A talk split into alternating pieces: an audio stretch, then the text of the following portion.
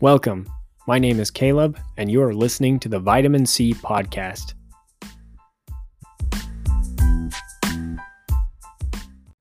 Hey guys. Oh boy. So, I complain a lot about my sleep patterns on here. I'll always come on here and say, Hey, I'm really tired. I was super tired, really tired. Yeah, that's kind of a constant thing for me. There are some medical reasons for that, but large in part, I just have a terrible sleep schedule, and at least some of the blame goes on me. But as of late, especially last night, I have just been having some crazy dreams. And I'm not going to get into those. I don't like talking about weird dreams, okay? Like, that's just, I don't care about yours. And I hope you don't care about mine. So, just so we're on the same page, that's all I'm not talking about. I don't care about yours. You don't care about mine. So, I don't want to hear about yours. And you won't hear about mine. I'll just say I've been having them and it's disrupting my sleep. And the only thing I can point to is just that I've been watching a bunch of like scary ish movies as of late, but really not that scary. Not that scary. Because the new Scream comes out in like two weeks. So I was rewatching the Scream movies because I said, oh, I could do a whole episode talking all about the Scream movies. And some of them I actually haven't seen. So it's watching some for the first time and then rewatching a couple. I have one left, and that's just rewatching the one that came out last year. But I've now watched all of them and to be honest, I was a little bit disappointed with a couple of them. I kind of expected a little bit better, but whatever. Anyway, I was watching those. And then I watched The Ring last night, which, yeah, surprisingly, I never saw The Ring when it was like a big deal when it first came out and everyone loved the movie. I was one of the kids that had no idea what it even was. But now, fast forward years later, and I discovered that Gore Verbinski directed The Ring, which Gore Verbinski directed the first three Pirates of the Caribbean movies, so basically the only Pirates of the Caribbean movies. And then he also directed Rango, which is, in my opinion, a top five animated movie of all time. It might be my personal favorite. And he also has a movie called A Cure for Wellness, which is another one that is super disturbing, but I love that movie. And then he did The Lone Ranger, the one with Johnny Depp and Armie Hammer, where both of those guys now you look at them and you say, wow, crazy that they were headlining a movie because now, not to say they're both borderline criminals, but let's just say they're not the type of guys you want headlining your movies anymore. But at the time, I actually liked that movie. I've rewatched it and actually enjoyed it. I can't really rewatch it anymore because my mind is on both of the actors at several points where I'm just like, oh man, tough to see these guys.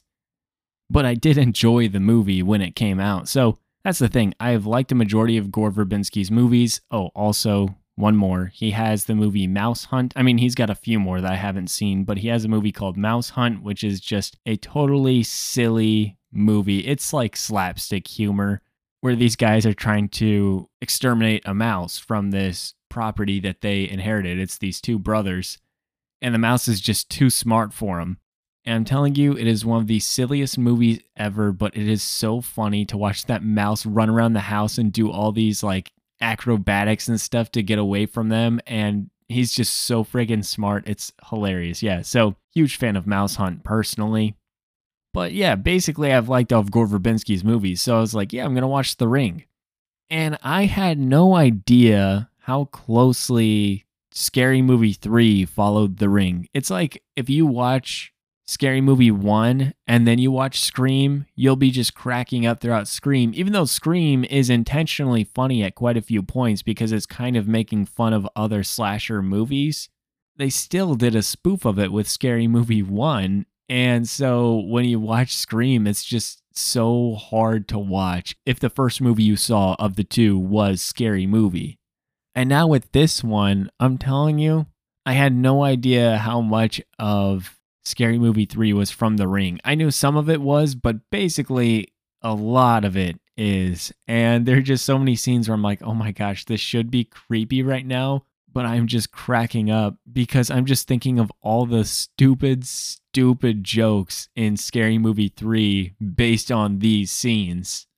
Which I gotta say, I really do love those first three scary movies. The first one, I think, in hindsight, is probably the funniest. The second one is really funny too. And the third one, I'm a fan of. The fourth one is definitely a drop in quality. And I never saw the fifth. I just heard it is terrible from people that I trust that actually liked the first three, four movies have basically told me the fifth one is unwatchable. And I'm pretty sure the director of that went on to do Space Jam New Legacy, so I kind of trust them when they say it's bad. It's not that it's the director's fault Space Jam New Legacy is bad, by the way. I mean, there are a number of reasons for that. It can't be put completely on the director's shoulders because I think that movie had two directors and whatever.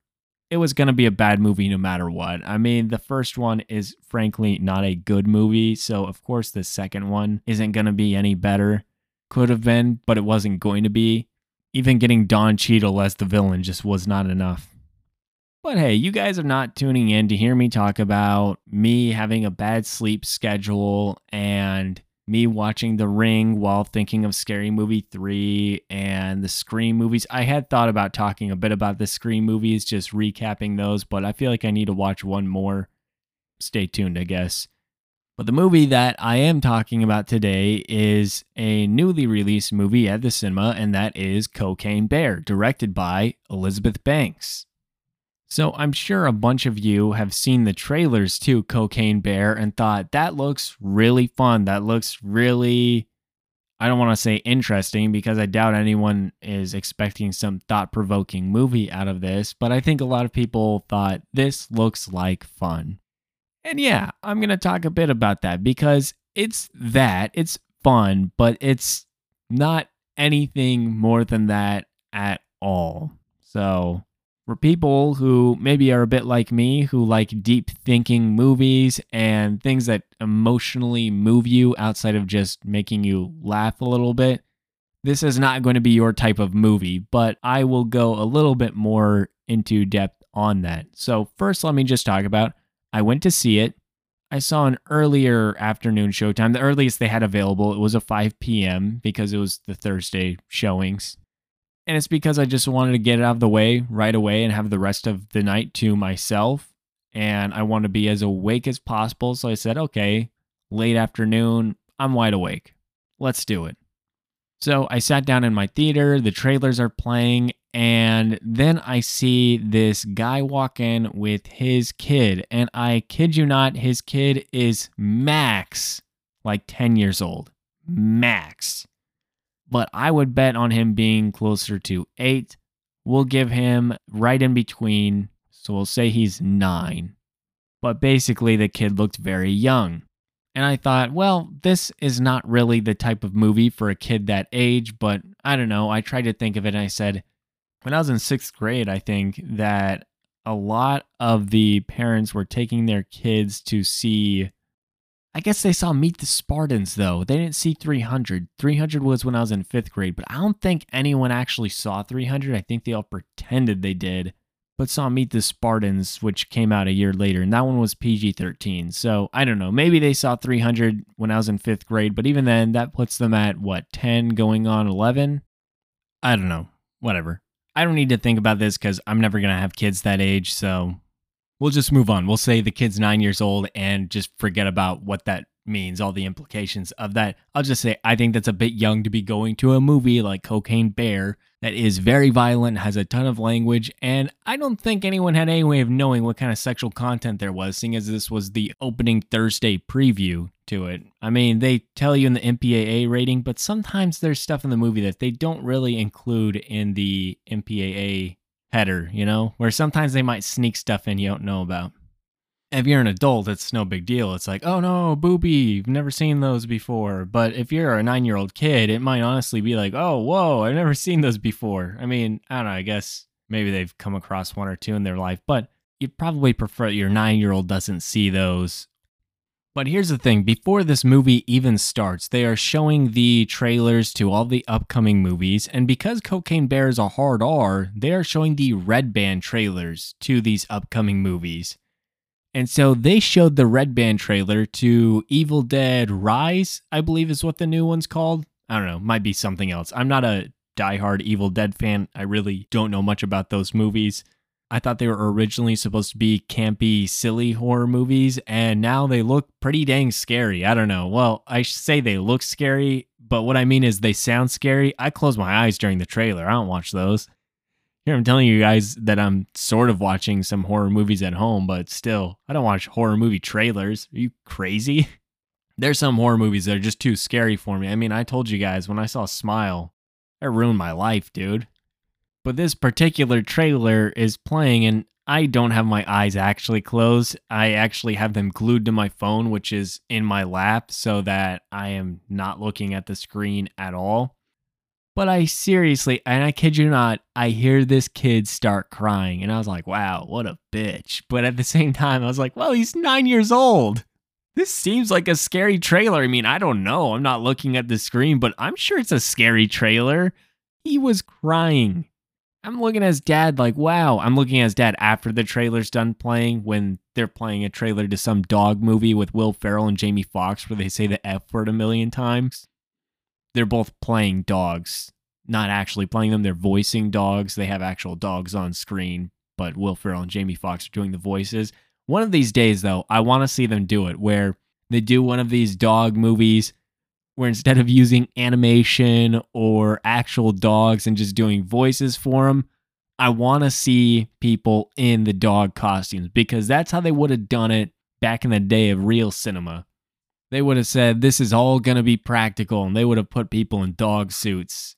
And you would just have to build a massive, massive set so that everything is to scale. So, like if I was in a golden retriever costume, now it might give people the wrong idea. There might be some weird sexual connotations to men dressed in full size dog costumes, but for me, as someone who doesn't really know much about that, I'll just say I would like to see it as a cinema lover.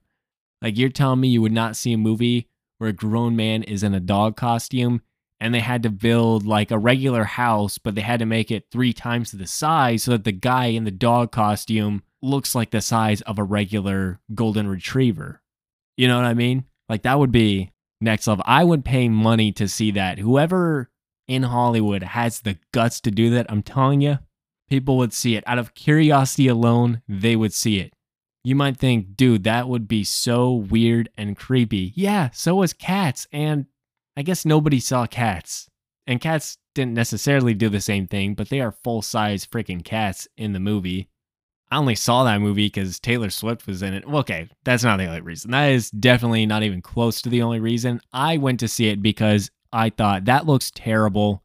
I want to be able to tell my siblings' kids because I won't have my own posterity, but I want to be able to tell my friends and my siblings' kids years down the road when they say, Whoa, what's this movie? Cats? It's ranked as like the worst movie of all time. I'll be like, Hey, I was the one guy who saw this in theaters. Like it made so little at the box office that basically I have a better chance of winning the lottery than I do of meeting another person who saw cats in theaters. And that's just a freaking fact, dude. I mean, it's not a fact. I am exaggerating a little bit, but I'm sure there are a lot of crazy things that I have a higher probability of running into than to run into another person who saw cats in theaters.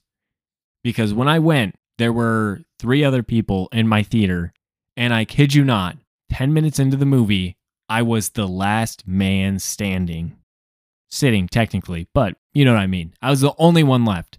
And I said, well, I gotta stick it out now. And then, probably about an hour and a half into the movie, I said, I cannot take this anymore. I cannot do it. But there was part of me that said, well, Taylor Swift is in this movie and she hasn't appeared on screen yet. And some of you might be saying, wow, you sat through Cats for Taylor Swift. No, no, no. I sat through the last 20 minutes of Cats for Taylor Swift. I was just waiting for her to appear because I made a deal with myself. I said, okay, it was like 1140.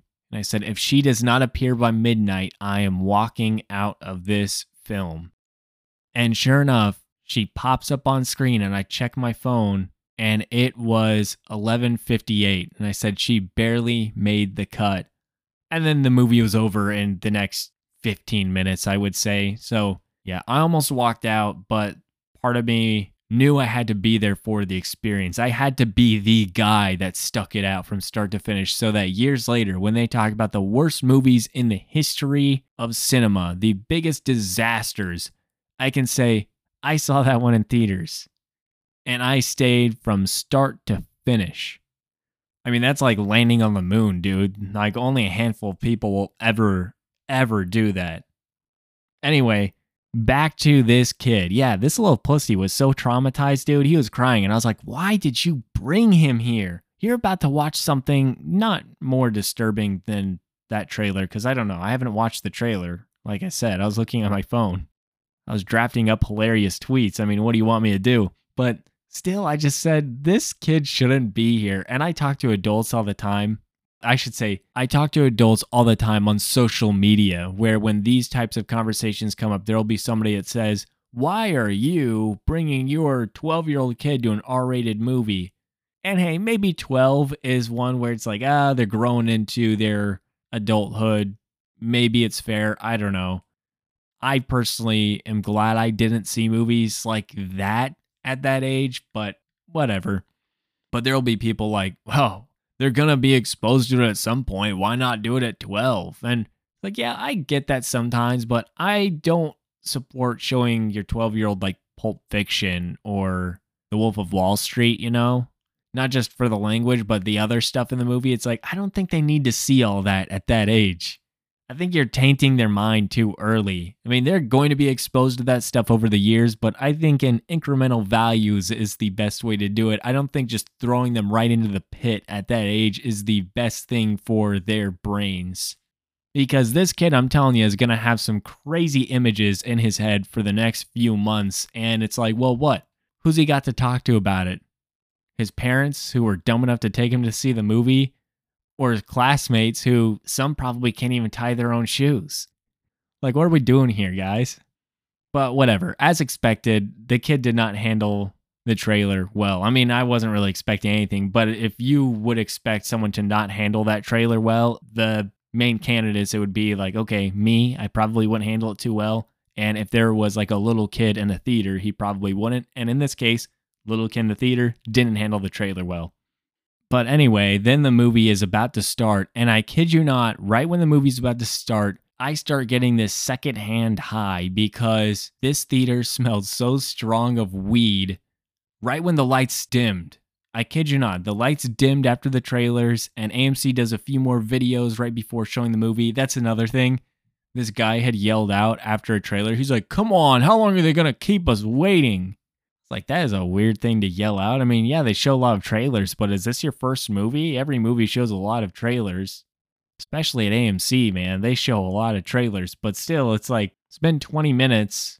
It's a bit much sometimes, but that's just how it goes. But yeah, the lights dim, they start showing the AMC promo stuff, and I start smelling weed so strong that I am lightheaded. And look, I'm not an anti weed guy. You guys can smoke what you want to smoke. Fine, whatever. I'm just saying, I don't want to smell it when I'm in a theater. Like, come on, dude.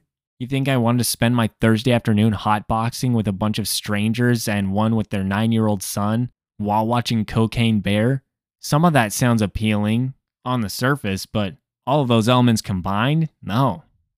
And honestly, I was trying to figure it out the first five minutes of this movie where I was like, okay, because the smell was slowly fading, but it got really, really strong for that three minute stretch. It was incredibly potent.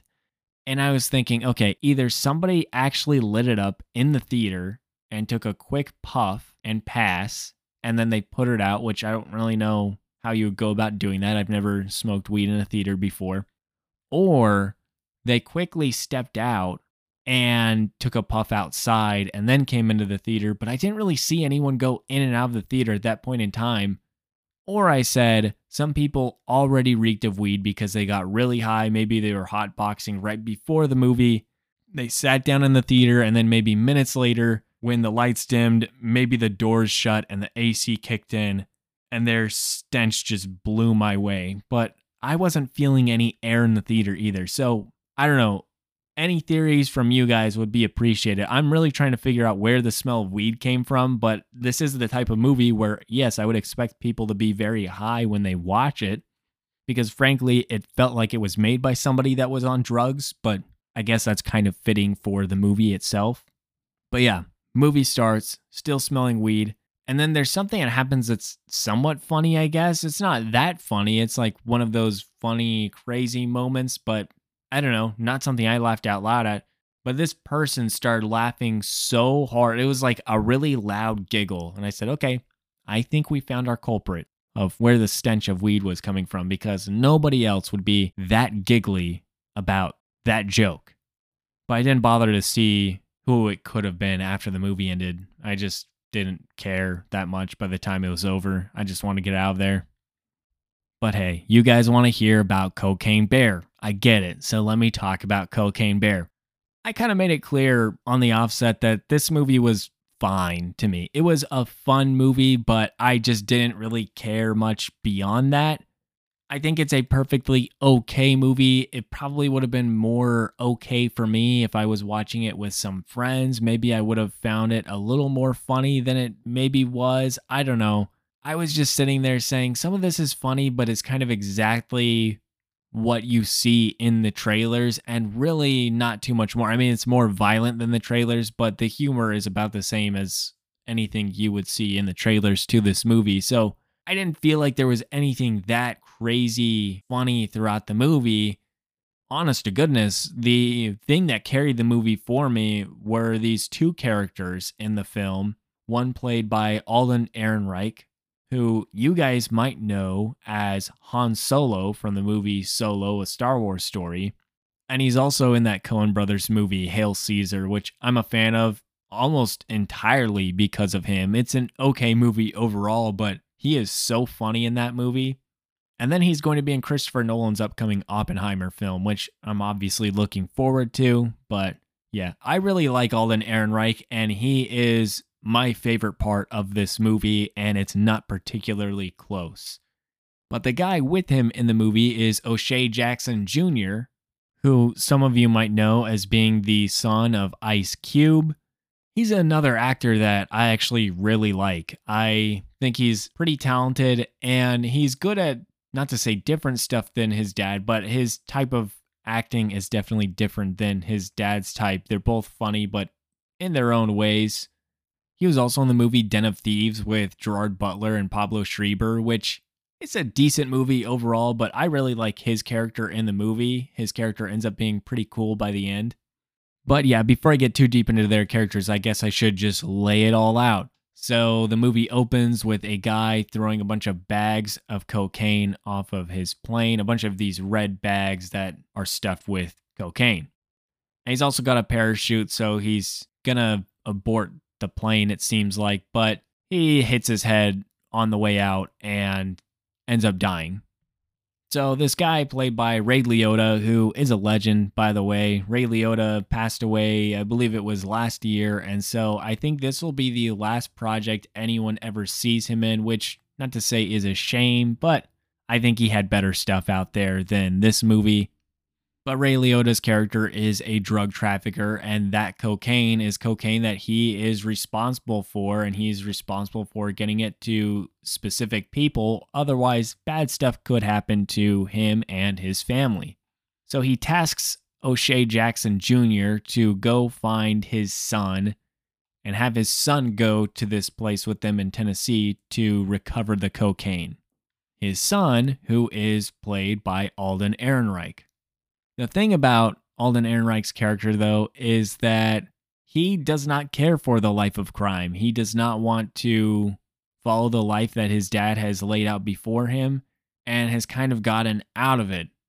And his dad believes he's out of it because of his wife, and it establishes right away that his wife has just passed away in this movie. So he's saying, hey, he might be back in now that she's out of the picture but it's immediately obvious that he's very sad about the passing of his wife and still has no interest in helping his father's business. But he goes along with O'Shea Jackson Jr. regardless because deep down, they're friends. They have a history. And so he's like, you know what? Gotta do it because one, his dad wants him to, and two, because O'Shea Jackson Jr. is his friend. But the two of them together, I think, are very funny because Alden Ehrenreich is great at playing the super depressed friend who is also just the nice guy in the group. O'Shea Jackson Jr. is not to say the tough guy, but he is the guy that will get maybe a little bit carried away when they're trying to get information and trying to find out exactly where the cocaine is. But Alden Ehrenreich is the cool head, always trying to find the safer, more peaceful solution to situations. And I think he's very funny in that role. So honestly, they were my two favorite characters in this movie, and I would have almost preferred that it was entirely about them. But sadly, there are a few other storylines going on simultaneously because Keri Russell is in this film and she has a daughter, and her daughter skips school with one of her friends, and they go out into these woods and they find some of the cocaine and it's not too long before they encounter the cocaine bear. And so they are on the run from that bear. Keri Russell, not really knowing where her daughter is, is eventually able to determine that that is probably where she is in these woods because they originally had plans there that day, her and her daughter. And she said she probably just went there without me with her friend. And so she is going to find her daughter. And then there are a few other characters. There is a cop in this movie, and there is the park ranger, and some other random teenagers.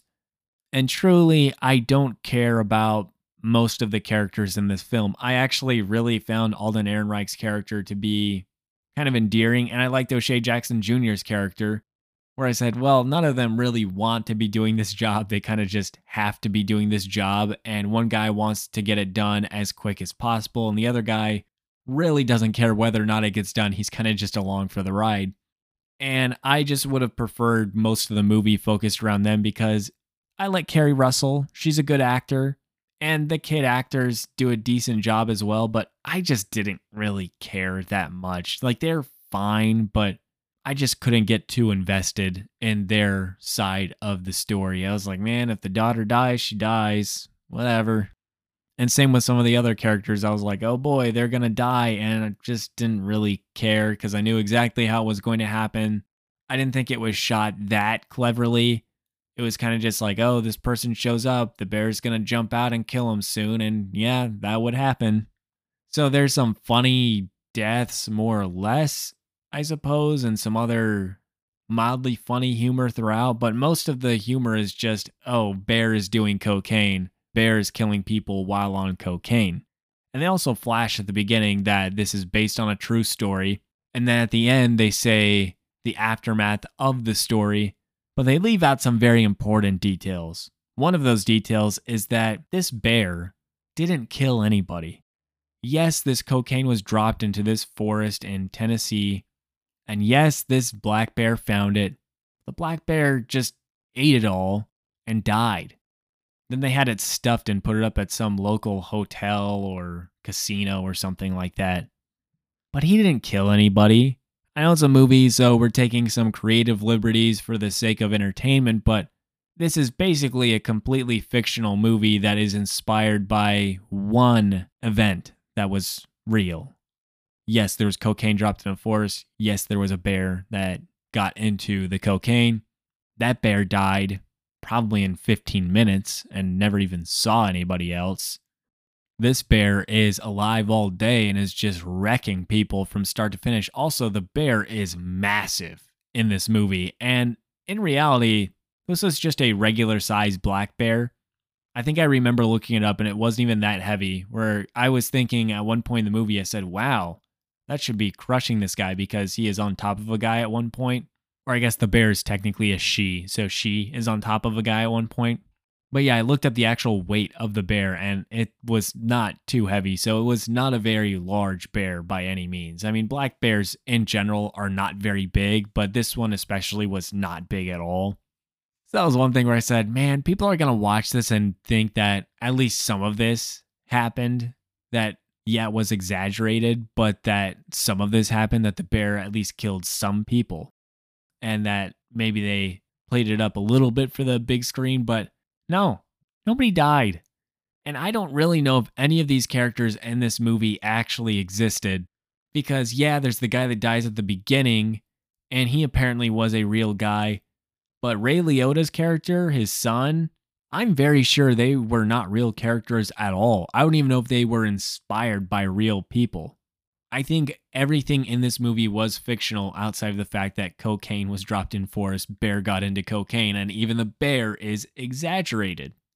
Now, historical accuracy shouldn't matter because this movie is meant to be silly, but I am just saying that when you see this, keep in mind that none of this actually happened. Like, not a single bit of it happened other than Bear got into cocaine. That's it. That is all. And hey, the movie's not very long. It's like a 90 minute movie. So if you just want to sit through 90 minutes of watching a bear kill people in over the top ways, and it is pretty campy with how it's shot, so it's made to be a fun movie, and it's a fun movie. It's nothing other than a fun movie. So overall, I just walked out and said, well, that was fine. That was okay. I don't see myself ever rewatching this one, but I did look, and it seems that most people are liking this movie, that I might be in the minority, that I just wasn't entirely crazy over it for me personally, I just really like movies that I can emotionally connect to. And the only character that I was able to connect to in any way was Alden Ehrenreich. And honestly, I think it's just because I like him as an actor. And I thought his character was decently entertaining, but he's the only character I really cared about, him and O'Shea Jackson Jr., where for the most part, I was like, oh, any of these people could die. I would not care. But those were the two that when they were on screen, I was like, oh no, oh no, throughout the movie. So I think that's part of it is you kind of want characters that people care whether or not they die. I don't know, maybe not. Maybe because it's a silly movie that doesn't matter as much. But for me, that might have been why I enjoyed their scenes more, is because I actually liked their characters and was rooting for them to not die. But yeah, I don't have too much else to say about this movie. I think it's perfectly okay. It's a crowd pleaser type of film. It's not meant to be anything more than that. If you want to see it, if this is your idea of a fun movie, then go check it out. This is one that I thought, in theory, sounded interesting. And when I saw the trailer, I said, yeah, I'll probably watch that. It just didn't look that interesting to me. And I saw it and I said, yeah, this is exactly what I thought it would be. So if this is something that you're like really stoked about seeing, then I would see it because you'll probably like it more than I did. This might be way more up your alley than mine. And I've said it's a fun movie. I just didn't really care that much. It's just not my favorite movie that I've seen. And look, it's shot by Elizabeth Banks, who I think is a perfectly decent director. She did that Charlie's Angels reboot that came out in 2019. Nobody really saw it, but I actually thought it was okay. Most people did not see it, and so they assumed it was bad because it did poorly at the box office. But as one of the only people that saw the movie, I thought it was a pretty fun movie. Like, there's nothing that really stands out about Elizabeth Banks directing. I talked recently about actors turned directors, how a lot of their movies are kind of just mediocre, where it's like, wow, you stepped outside of your realm for just that. I think Elizabeth Banks is a little bit better than mediocre. I think she's okay, at least as a director, but I probably just prefer her as an actor in these movies. No disrespect to her. Although that sounds a bit disrespectful, I'm not intending to be mean spirited about this. I'm just saying I think she's an okay, pretty decent director, but I like my directors to be better than pretty decent. And this is a movie that maybe with a different director, I might have had more fun with it. But I don't know. Maybe Elizabeth Banks got the most out of the story that she could have, seeing as this is a made up story anyway, and it's just way exaggerated. So I don't know. But those are my thoughts on Cocaine Bear. If you guys are curious to see this one, then for sure go ahead and see it. For me personally, I would recommend seeing it at a matinee showing or one of those Tuesday night showings where you can get it for a little bit cheaper. I don't know if I would base my Friday night or Saturday night plans around these unless you've got a big group of friends that have been dying to see this, in which case, you know what? It might be fun. Or if you're looking to be tripping out on drugs or uh, high as a kite when you see this, then hey, see it whenever you want, I guess. It might be a lot more fun. I have no idea. But that is all I have for today.